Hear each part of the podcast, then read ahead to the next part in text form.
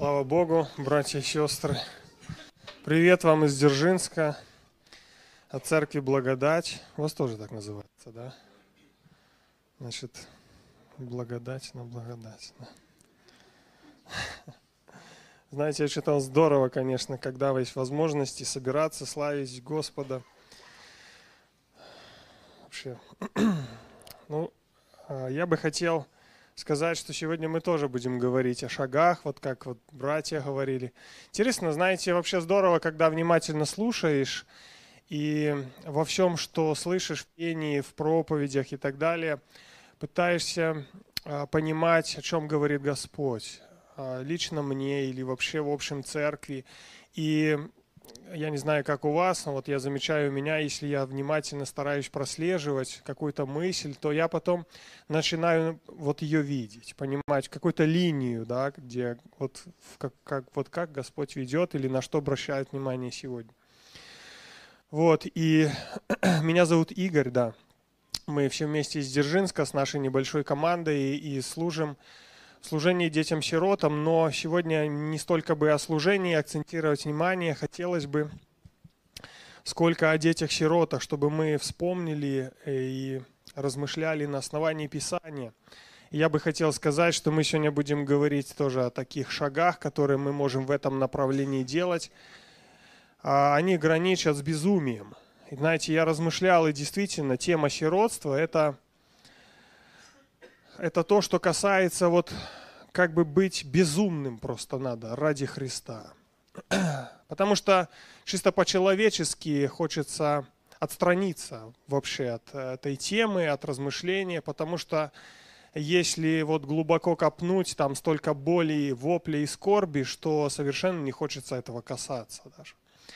Вот. Но, знаете, я бы хотел обратить внимание, что Бог, Бог вот как-то это показывает с другой стороны. А, давайте я сразу прочитаю. Вот я сейчас вспоминаю это послание Ефесянам, первая глава. Я прочитаю, как, как Господь смотрит на тему усыновления и сиротства. Это очень интересно, как-то меня однажды это коснулось. Послание Ефесянам, первая глава, а, с третьего стиха. Благословен Бог и Отец Господа нашего Иисуса Христа, благословивший нас во Христе всяким духовным благословением в небесах.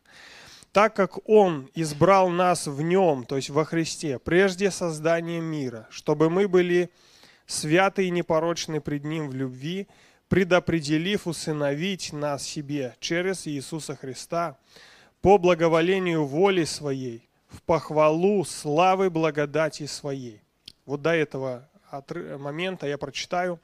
Там весь, вот весь этот отрывок дальше, если читать, пока запятые не кончатся. Там все торжественно.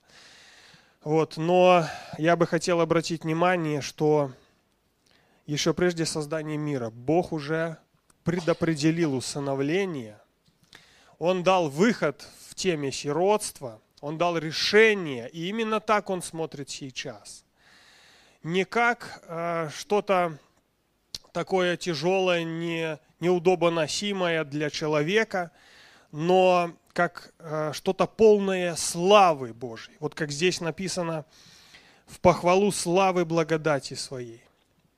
То есть служение, э, или даже не сказать служение, но когда сердце христианина располагается к размышлению о сиротах, о том, как, как э, как Бог, что Он делает в жизни детей-сирот, какой выход Он имеет для них, то это, это полно Его славы. Он увидит, такой человек увидит множество Божьих дел, удивительных, когда Бог приходит и спасает. А, я хотел бы обратить внимание на 67-й псалом, там именно вот в таком ключе и об этом написано. 67-й псалом, мы когда были здесь лет пять назад, может быть, я это читал уже, а, но сейчас еще хочу подчеркнуть 67-й псалом, 6 и 7 стихи. «Отец сирот и судья вдов, Бог во святом своем жилище. Бог одиноких водит в дом, освобождает узников от оков, а непокорные остаются в знойной пустыне. Я бы хотел подчеркнуть, что вообще вот этот 67-й псалом, это торжественный псалом восхваления Бога, какой он есть. Давид, а, когда Давид читает историю, как Бог выводил Израиль из Египта, вот а, здесь вот как бы видны его размышления, видны вот его отклик сердца на эту историю. Ведь здесь, по сути, описывается вот выход Израиля из Египта, то есть освобождение от рабства, как бы, что Бог выводит из сиротства свой народ. И смотрите, как он пишет. А, это начальнику хора, псалом Давида, песнь и, ну, 4 и 5 стихи. А праведники, да, возвеселятся, да возрадуются пред Богом и восторжествуют в радости. Пойте Богу нашему, пойте имени Его, превозносите шествующего на небесах, имя Ему Господь, и радуйтесь пред лицом Его. И далее вот он говорит, Отец сирот, судья вдов, Бог во святом своем жилище. Вот понимаете, так просмотреть всю историю, вот просто даже, когда вы читаете Библию, рассуждаете, я очень рекомендую исследовать Писание и размышлять. Иногда э, прочитать какой-то отрывок и просто задуматься на какое-то время э, о Божьих путях. И вот сейчас, когда мы пели, вдруг так вот картина вся передо мной предстала от самого начала книги «Бытие», от, э, и до Нового Завета. Я даже не уверен, что я смогу это передать. Это, ну, я думаю, что мне бы подготовиться получше надо, чтобы как бы исслед... ну, проследить и позаписывать, может быть, отдельные места. Вот. Но если так в общем сказать, то вспоминайте, когда Бог создал Адама и Еву, Он дал им такую э, милость быть в Его присутствии все время, жить просто вместе с Ним в этом саду Эдемском, там, где сам Господь находился, где он прогуливался, написано в прохладе дня, да, и вот они были в его общении, и потом вдруг происходит это грехопадение. А, они уходят, они выгнаны из этого сада, и они уже пережили тогда сиротство. То есть через грех сиротство пришло в жизнь людей. И это потом стало вот ну, отражаться на детях, когда дети оставлены с самого детства когда они никому не нужны, хотя так не было. И дальше мы видим, как а, Бог призывает Авраама, они вместе с Лотом идут, а у Лота, а, я так а, понимаю по Писанию, в молодом его возрасте умер отец. Лот остается один на попечении своего дяди Авраама, и а Авраам его ведет. Он, можно назвать, знаете, я пытался вспомнить в Писании, кто первый э, очевидный сирота, и я вспомнил Лота. Дальше множество таких было. Вот. Но о Лоте заботится его дядя, Бог тоже позаботился о нем. Это целая история. Вот. И дальше мы видим, как а, Моисей был, а, остался без родителей – вот, но был усыновлен в семью дочери фараона, и через вот этого человека Моисея а, Бог а, приходит в израильский народ, который находился в рабстве, и выводит его. И вот здесь, в этом псалме, мы видим, что Израиль переживал это сиротство. И здесь Бог говорит, Бог одиноких водит в дом вот это сердце Отца. Я бы хотел обратить особое внимание, что 67-й псалом вот здесь, в шестом стихе, а, вот мы сегодня слышали о том, чтобы знать Отца. Я бы хотел подчеркнуть одно из таких наиважнейших качеств. Сердце Отца – это, здесь написано, Он Отец сирот. Знаете, почему это очень важно – может быть, кто-то помнит из прошлого раза, я отмечал, что Бог называет себя Отцом далеко не для многих людей. Если в Писании просмотреть, то Он называет себя Отцом только для Израиля, для церкви и для сирот. И больше ни для кого. И это очень важно, чтобы мы задумались даже. Да, Израиль это избранный его народ. Это дитя его. Там такая история, прям как он описывает, как он нашел ее, там сравнивается с невестой, да, в другом месте написано, что я отец твой. Об Израиле он говорит. И вот понимаете, как Давид смог это проследить? Как Давид это понял, что он говорит отец сирот? Это слова Давида вот в псалме, да? Но он каким-то образом понял вот это откровение, принял это откровение, что Бог отец сирот. И знаете, это, что это значит? Это, это значит, что Бог видел, что они не нужны, и Он решил, и Он на, на страницах Писания сказал, что если они не нужны своим родителям, они нужны мне. Я принимаю решение быть их отцом. То есть Он как бы дал себе этим имя – произнес такую характеристику Бог для себя, что Он является отцом сирот. И впоследствии мы видим, что в Новом Завете а, Иисус уже показывает своей церкви, ученикам, что Отец ваш знает, в чем вы имеете нужду и так далее. Он, он показывает, Он Отец ваш. И мы ни капли сомнения не имеем в том, что Бог наш Отец. И мы несколько раз сегодня об этом уже слышали. И это, вот это единственное, что нас ну, как бы ведет в небеса, оно нас утверждает, оно а, усиливает нас в трудные моменты, потому что Бог наш Отец. И мы, я думаю, что нам стоит обратить внимание, что Бог является отцом сирот. И это значит, что между ними и нами какая-то связь есть определенная, такая тесная. А, значит, я бы хотел сказать, что также вот в этом месте, в 67-м э, псалме, мы можем видеть такую характеристику Бога, что Он э, одиноких вводит в дом, вводит, то есть Он делает это постоянно. Он все время совершает эту невидимую, а часто и видимую, когда это открывается, эту видимую работу. Я бы хотел, чтобы мы э, понимали, что в нашей стране вот где-то 18 там было до 26 тысяч. В какие-то моменты, в, как, ну, в разные года разные цифры немного могут отличаться.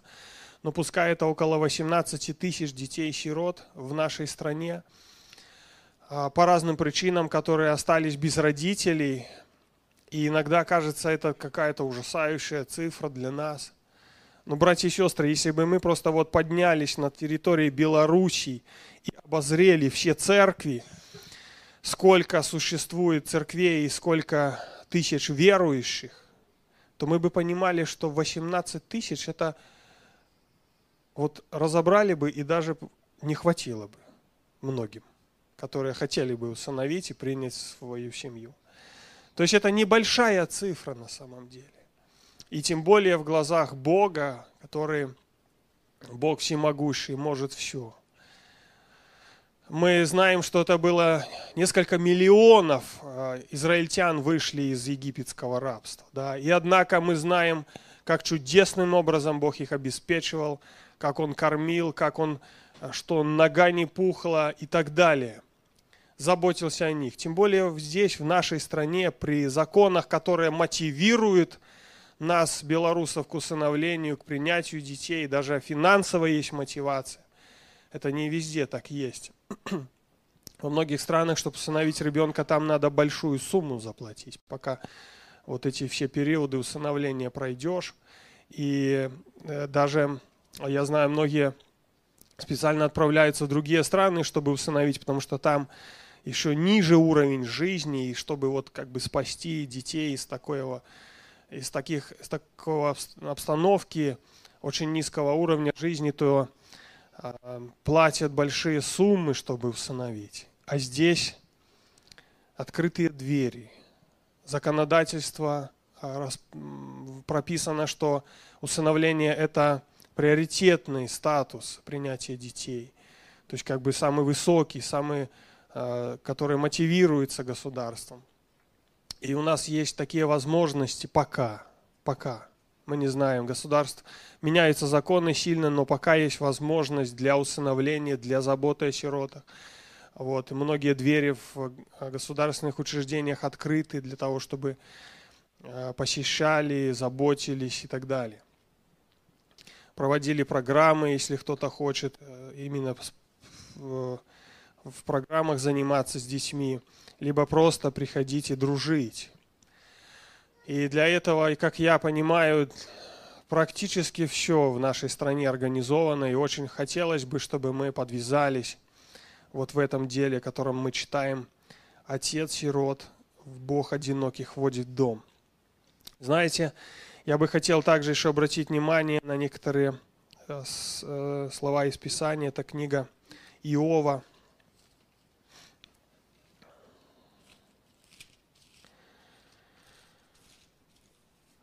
Книга Иова, как, э, как описывает... Сейчас найду. Как Иов описывает состояние сироты. Кстати, кстати кто, кто помнит, э, книга Иова, 29 глава, кто помнит, сколько детей было у Иова? Кто-то говорит 11. 7. То еще. 20. А, значит 10 плюс 10, да? Ага. Хорошо, сейчас почитаем. 29. 29. 12. Потому что я спасал страдальца вопиющего и сироту беспомощного. И 31 глава, 17 стих. «Один ли я съедал кусок мой, и не ел ли от него и сирота? Ибо с детства он рос со мною, как с отцом». Вероятно, что 10 э, плюс 1, как кажется, ну и потом еще 10, да? То есть мы обращаем внимание на своих детей, правда? мы хорошо можем запомнить, что здесь написано, что у него было семь сыновей, три дочери, по-моему, так, э, десять детей. Но так вот не всегда обращаем внимание, что у него в доме жил сирота. И смотрите, он сказал, что а, он рос со мною как с отцом. Это значит, что мы не знаем, оформлено ли это было как-то на документах, что у него был еще сын, ну как вот как сын э, сирота.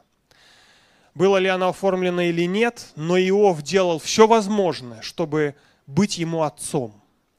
И вот это слово «рос», это значит, что он не побыл у него там недельку-две, да? Он какое-то длительное время был в его семье, так что он даже, да, Иов мог видеть, как он рос. Очень интересно – вы понимаете, что говорят, что книга Иова была одна из первых книг, или, возможно, даже первая книга в Библии, то есть самая древняя. И Иов, если этому верить, то он не знал закона израильского, ну, закона Моисея, где прописано, как нужно заботиться о сиротах. И человек любил Бога. Человек был праведный, как Бог о нем сам сказал, да. И вот в своем сердце он понимал, какой Бог. И поэтому он взял сироту в свой дом, и он у него рос. Вот он понимал, что так Бог, он, как сегодня мы слышали, он угождает Богу этим. Это правильно было. Интересная история, что даже друзья Иова, когда они упрекали, что он грешник, они вот это ему ставили в вину, что ты не заботился о сиротах. Но они в этом были неправы, конечно, потому что Иов как раз-таки заботился о сиротах. Он спасал сироту беспомощного. И он, смотрите, какую он дает характеристику сироте. Беспомощный. Это значит, он видел, что сирота нуждается не, ну, не столько даже в помощи, сколько в помощнике. Иов понимал, что нужен помощник сироте. Нужен кто-то, кто рядом будет. Вот в трудный момент будет поддерживать его, помогать ему, как бы выжить, пройти эту ситуацию. Мы же прекрасно понимаем, что трудностей хватает в жизни не только для взрослых, есть для подростков, возраст подростковый, который иногда этот подросток, он сам с собой борется, ну, не знает, как это а, преодолеть такой возраст правильно. И кто-то должен быть рядом, чтобы помочь. В семье, конечно, это родители, которые объясняют ему его чувства, говорят, что ты чувствуешь то-то и то-то, но это э, вот то-то и то-то происходит в твоем организме или в твоем мышлении, да, то есть ты самоопределяешься и так далее, и ну, а, а помогают ему это пройти. И мне хотелось бы спросить, а кто, а, кто поможет сироте? Помните, к Иисусу приводили детей и просили благословить их, ну, возложить руки на них, да? То есть родители приводили своих детей.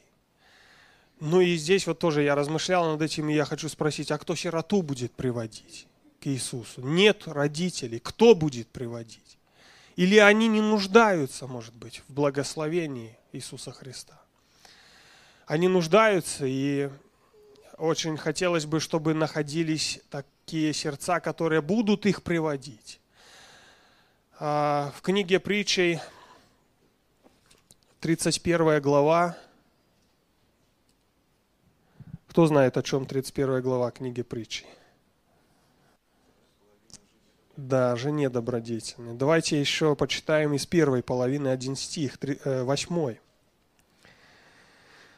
Восьмой стих. Мама дает наставление сыну, который готовится или уже стал царем. Вот, и такое наставление дается царю. «Открываю уста твои за безгласного и для защиты всех сирот». Далее написано, что для правосудия и для дела бедного и нищего. Она дает ему наставление, что, послушай, ты имеешь власть, значит, ты должен быть тем, кто будет защищать угнетенных.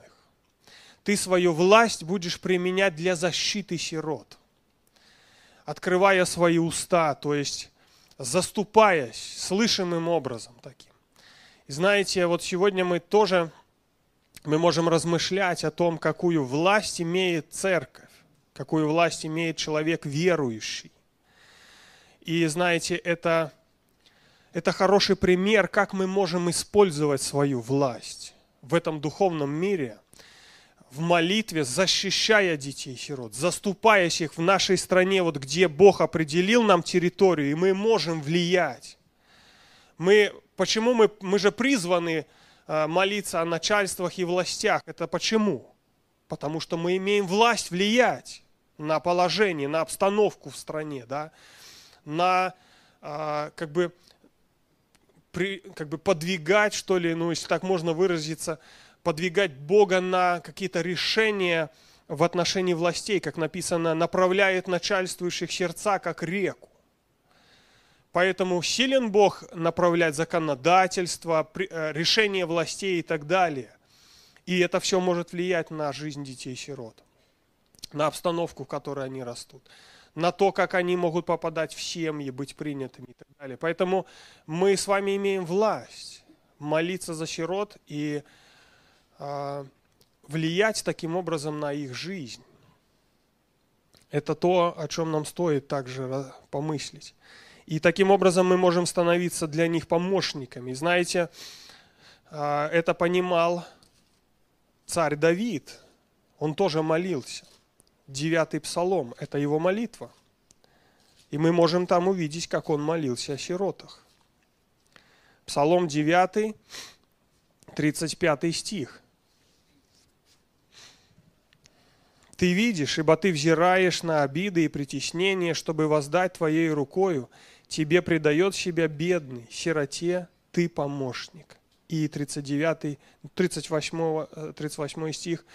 Господи, Ты слышишь желание смиренных, укрепи сердце их. Открой ухо Твое, чтобы дать суд сироте и угнетенному. Да не устрашает более человек на земле. То есть Давид понимал, как должно быть. Он понимал, что Бог помощник сироте. Мы с вами прочитали только что, да, что э, сирота, он беспомощный. То есть не находилось помощника. Но здесь мы видим, Давид увидел в Боге, что он помощник. Опять-таки мы можем сделать вывод, что Бог решил быть таким по отношению к сиротам. Как бы вот взирая с небес, он видит беспомощность сироты, он говорит, я буду им помощником. Это сердце отца. Понимаете, это тот, который он не может оставить в беде угнетенного. И он здесь он а, предстает перед нами как помощник сироте. И Давид тогда молится этому помощнику. Он говорит, ты помощник сироте. А, дай суд сироте. Суд это защита. То есть суд это когда а, виновного... Соломон, недавно я читал, Соломон так молился, что а, когда предстанут перед тобою и будут молиться, то ты обвини виновного и э, оправдай невиновного. То есть вот это суд, когда происходит защита, и Бог это делает по отношению к сиротам. Он дает им защиту. Я бы хотел, чтобы мы в этом ему подражали. И сейчас книга пророка Исаии, первая глава – какое-то, может, особое внимание я бы хотел э, уделить этому месту. Исайя, первая глава.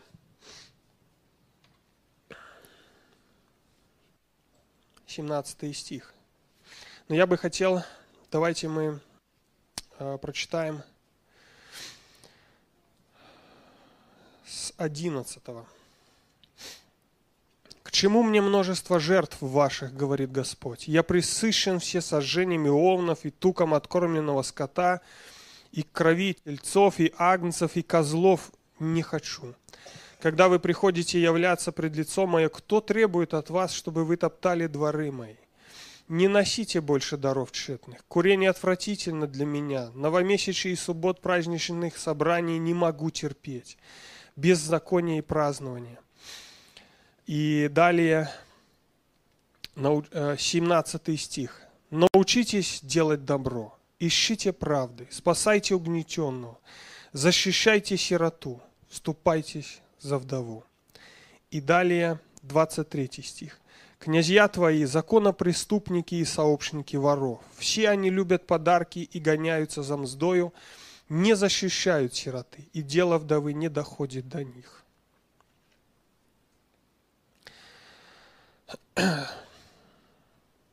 вот, не знаю, вот вы, мы когда читаем, вы слышите вопль. Вот как э, эти сироты, как они вопят о помощи, как они кричат о помощи, как Бог слышит этот вопль. И Он говорит, они не делают, то есть они не защищают сирот и дело вдовы не доходит до них. То есть как бы оглохли и не слышат. И знаете, здесь Бог показывает, что и призывает свой народ к покаянию. Да, это было время отступления, а, время, в которое а, Божий народ научился жить для себя. Мы дальше это коснемся, еще увидим в других местах у, у пророков частности, у Иеремии они примерно в одно время жили, эти пророки, там кто-то немного позже. Вот. Но примерно об одном говорили. И Бог призывает к покаянию народ свой. В этом покаянии Он э, говорит о научитесь делать добро, научитесь сострадать. То есть это изменение сердца. Понимаете, это не просто выполняйте то и то и то это внутри должно перемениться. Он говорит, что а, вы научились вот исполнять ритуальный закон, приходите в собрание, делаете то и то, и жертвы они приносили, все вроде как все по закону, правильно. А сегодня, как брат говорил, сердце далеко отстоит. И он говорит, что вот что я хочу, чтобы вы делали чтобы вы делали добро, чтобы вы искали праведность. Праведность. Да, и, и, и мне вспоминается тот Иов, которого Бог называл праведным, у которого в доме жил сирота. Дай, э, спасайте угнетенного. То есть Бог вот на это обращает внимание. Защищайте сироту. вступайтесь за вдову. И он говорит, вот тогда придите, тогда придите и рассудим. Знаете, человек, который это делает, он имеет право приходить перед Богом. И если вы помните, написано, а, кто напаяет других, а, благотворительная душа насыщена будет. И кто напаяет других, тот и сам напоен будет. Вот так интересно, когда Бог видит сердце такого человека, который спасает угнетенного, да, который дает эту защиту нуждающемуся, тогда вот он, он дает право такому человеку как бы вот перед собой стоять смело. Я понимаю, что мы во Христе Иисусе именно ради Него стоим перед Богом. Вообще не ради поступков, не ради дел. Не, абсолютно мы ничем не можем оправдаться. Да? Вот. Но, ну, если можно так сказать, но. Но как мы видим, что у Бога такие принципы, что Он хочет, что вот какое Его сердце, чтобы мы и, и сами имели такое сердце, как Его. Чтобы мы поступали в жизни так, как Он поступает. Вот, для него это очень важно. И он призывает защищать сироту, потому что, потому что, книга притч, а, я скажу почему. 23 глава книги притч, 10-11 а, стихи. «Не передвигай межи давние и на поля сирот не заходи, потому что защитник их силен. Он вступится в дело их с тобою. Бог здесь говорит, что э, сирота нуждается в защите, потому что всегда находятся те, которые передвигают межи, заходят на поля сирот. Это значит, Бог дает им гарантию иметь свое что-то, поле, да, здесь такое образное выражение, поля сирот. Это значит, Бог желает их обеспечить, но находится враг, который переходит на эту границу и ворует их жизнь, ворует их а, вот эту гарантию, что им Бог дает, заботу эту, защиту для них. И здесь 11 стих говорит, защитник их силен, он вступится. Бог вступается за жизнь детей-сирот.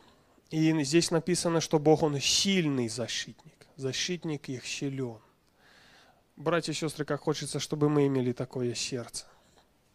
Вот мы понимаем, что мы имеем силу Божью, да, сила Святого Духа в нас. И это хороший пример, где мы можем использовать эту силу, силу, чтобы защищать сироту. Так же, как Бог, Он сильный защитник, и мы, имея эту силу Духа Святого, мы можем э, подражать Ему. И я говорил о том, что мы немного больше уделим внимания вот этому состоянию Божьего народа тогда во, времени, во времена пророка Исаии, Иеремии, Иезекииля.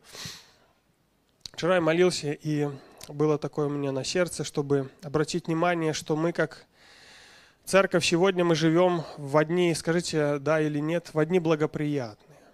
Такие, скажем, день, дни благоденствия, правда? Хорошо. То есть благоденствие вообще-то э, благие дни, то есть хорошие дни. Сегодня мы слышали много благодарности за те дни, в которые мы живем, за страну, в которой мы живем и так далее. Я бы хотел обратить внимание, что в этих днях есть очень большой риск. Это книга пророка Иеремии 5.28. «Сделались тучны, жирны, переступили даже всякую меру возле, не разбирают судебных дел, дел сирот, благоденствуют, и справедливому делу низших не дают суда.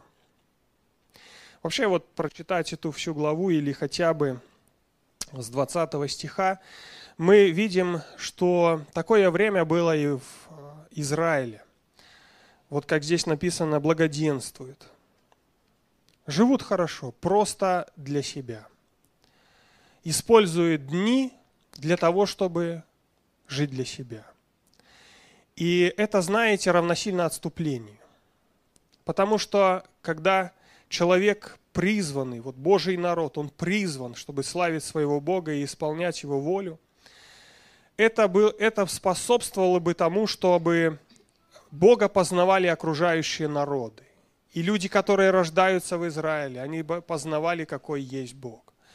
И таким образом Бог планировал, чтобы э, весть о спасении распространилась через Израиль по всему лицу земли. И чтобы все э, ожидали Мессию обещанного. Пришел Иисус Христос, э, и чтобы евангельская весть распространялась по земле. Но они этого не делали. Они не жили так, как Бог заповедал, не соблюдали Слово Его. И к чему это привело? Ну, кажется, а что плохого? Ну, живешь хорошо, радуешься, да и все. Строишь свою жизнь, планы свои и так далее. А это привело к тому, что они разбогатели, они начали обманывать. Написано, как клетка, наполненная птицами, домы их полны обмана. Через это они и возвысились, и разбогатели. Сделались тучны, жирны. То есть они а, о себе и для себя все. Переступили даже всякую меру во зле, и они, понимаете, как это все выражается, как индикатор, они перестали разбирать судебные дела, дела сирот, то есть они перестали видеть людей угнетенных. Они перестали а, защищать. Вот здесь написано сирот справедливому делу нищих не дают суда. То есть они видели, где кто виноват, кто невиновен, они видели, где правда, где ложь, но это им становилось просто все равно. Вот, и я хочу сказать, что в наши вот такие дни, в благоденствие, в хорошее время, да, это здорово, мы можем приходить и благодарить Бога за это действительно. В, этом, в этих днях существует опасность жить для себя, и это потом приводит к отступлению. И это проявляется в том, что э, совершенно теряется забота о угнетенных. Сегодня мы говорим с вами о сиротах, и мы можем сказать, что вот это состояние такого жизни э, только для себя, оно приводит к тому, что совершенно теряется и забывается забота о сиротах. Эта тема просто перестает звучать и она становится неудобной для церкви. Она потом становится как вызов такой. Поэтому я вначале сказал, что это граничит с безумием. Потому что мы начинаем понимать, что только ну, нерассудительные, что ли, такие люди, они идут в это и окунаются в эту тему, заботятся о сиротах, ездят, усыновляют детей, да что они творят вообще – я хочу сказать, братья и сестры, что во Христе мы, мы можем быть такими, безумными, потому что Бог наш такой. Я не говорю о том, что как бы безумный, да, не, ну, не в этом же смысле. Но в том, что он не руководствуется человеческим разумом. А он имеет такое сердце, чтобы спасать сироту, чтобы идти и защищать сироту, чтобы усыновлять детей – Друзья мои, все, кто из нас принял Христа, мы все усыновлены, давайте не будем об этом забывать. Это значит, что с нашими кучей недостатков, пороков, каких-то неправильных мышлений наших, Бог принял нас, Он, знаете, вооружился своим словом и различными инструментами, как мы сегодня слышали, что и даже уязвляет нас и потом врачует. То есть он использует разные способы.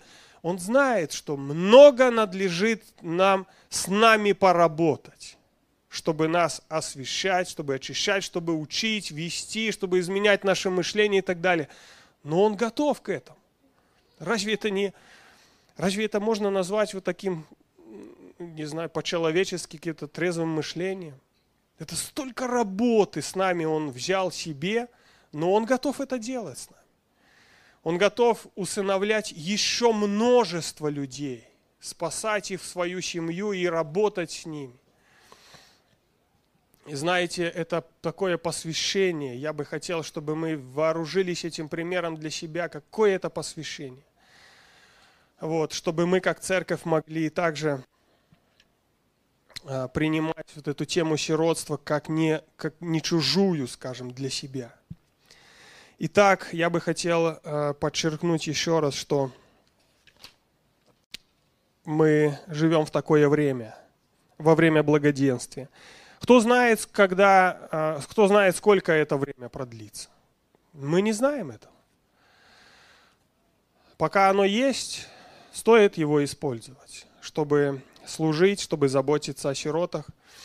А, значит, я бы хотел, чтобы мы а, молились об этом, молились о детях-сиротах и сейчас, но чуть-чуть скажу, что, может, кто-то не помнит, что вот а, в нашей, значит, в своей семье как-то я, когда я женился, то у меня была такая мысль, усыновить ребенка. Вот там где-то года два прошло, мы женились, ну, с женой жили, верующая семья, все, у нас рождались дети, двое было тогда деток, и мы размышляли о том, чтобы усыновить ребенка.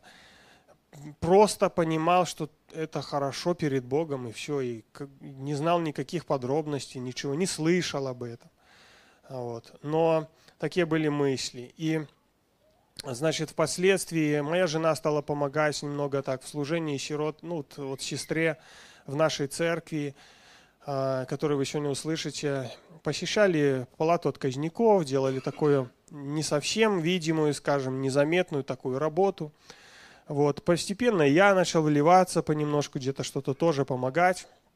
Мы стали больше узнавать об этом, подали документы на усыновление, и нам сказали, что у вас недостаточно финансов для этого, нужно вот столько-то, а у вас вот немного не хватает, поменяйте работу стали молиться об этом, стали больше участвовать в служении. Вот. Как-то стал я больше тоже вот именно э, слово изучать, проповедовать, говорить об этом. Я помню, что первый день, когда я открывал Библию и готовился к первой проповеди по этой теме, это было такое сильное волнение, что не передать словами. Совершенно не понимал, что можно об этом говорить, но, но Бог-то понимает, и Он начал говорить, открывать. Э, наставлять через какие-то места Писания, хотя некоторые из них, интересно, что даже были не связаны с сиротством. Вот. Но я помню, как в ванной был тоже так раз, и место такое вспоминается вдруг, значит, что мы получили духа усыновления, которым называемого отче. То есть в разных местах так вот что-то Бог напоминает, такой как вспышкой. Вот, и постепенно это слово, оно открывалось. И я стал утверждаться в том, что мы правильно делаем, что мы с женой а, идем к усыновлению. Потом а, Бог дал другую работу, вот, и мы молились об этом, и я видел ответ. Бог дал другую работу, и мы с женой снова подали документы на усыновление, и нам разрешили, уже все было в порядке. Вот, и мы узнали, что в больнице есть ребенок у нас. Вот, и мы имели твердое решение забрать. То есть мы вот просто ждали, что вот именно этот мальчик будет вот-вот у нас в семье настроили детей своих тоже, что и они уже ждали, уж все ждали. И мы дождались, и этому ребенку было три с половиной месяца, мы забрали его домой и оформили все необходимые документы. А сейчас ему 12 лет. Я сам удивлен, как быстро прошло время. Но никогда об этом не пожалел. Активный, здоровый, слава богу, мальчик, хотя были проблемы со здоровьем, с развитием его, но сейчас, слава богу, хорошо все. И я благодарю Бога, что Он, он давал такое побуждение на сердце. Вот, что я мог сам переживать, по сути, то, о чем говорю. Я хотел бы, чтобы мы вместе молились, чтобы э, а, еще много было людей, которые будут усыновлять, которые будут переступать вот эту границу такого э, общественно здравого рассудка, что ли, и будут познавать Божье сердце будут слышать, как он ведет в этих вопросах, в заботе о сиротах. Кто-то, знаете, цель нашего вообще приезда и участия, это чтобы хотя бы один еще ребенок попал в семью верующих людей, слышал о Христе, развивался в христианской семье, да, чтобы, чтобы еще хотя бы кто-то мог значит, посещать, организовать такую команду или поездки, и дружить с детьми-сиротами в государственных учреждениях, говорить им, что они нужны, что у них есть Бог, Отец сирот. Вот. Вот это вот наша цель, чтобы такую работа такая осуществлялась.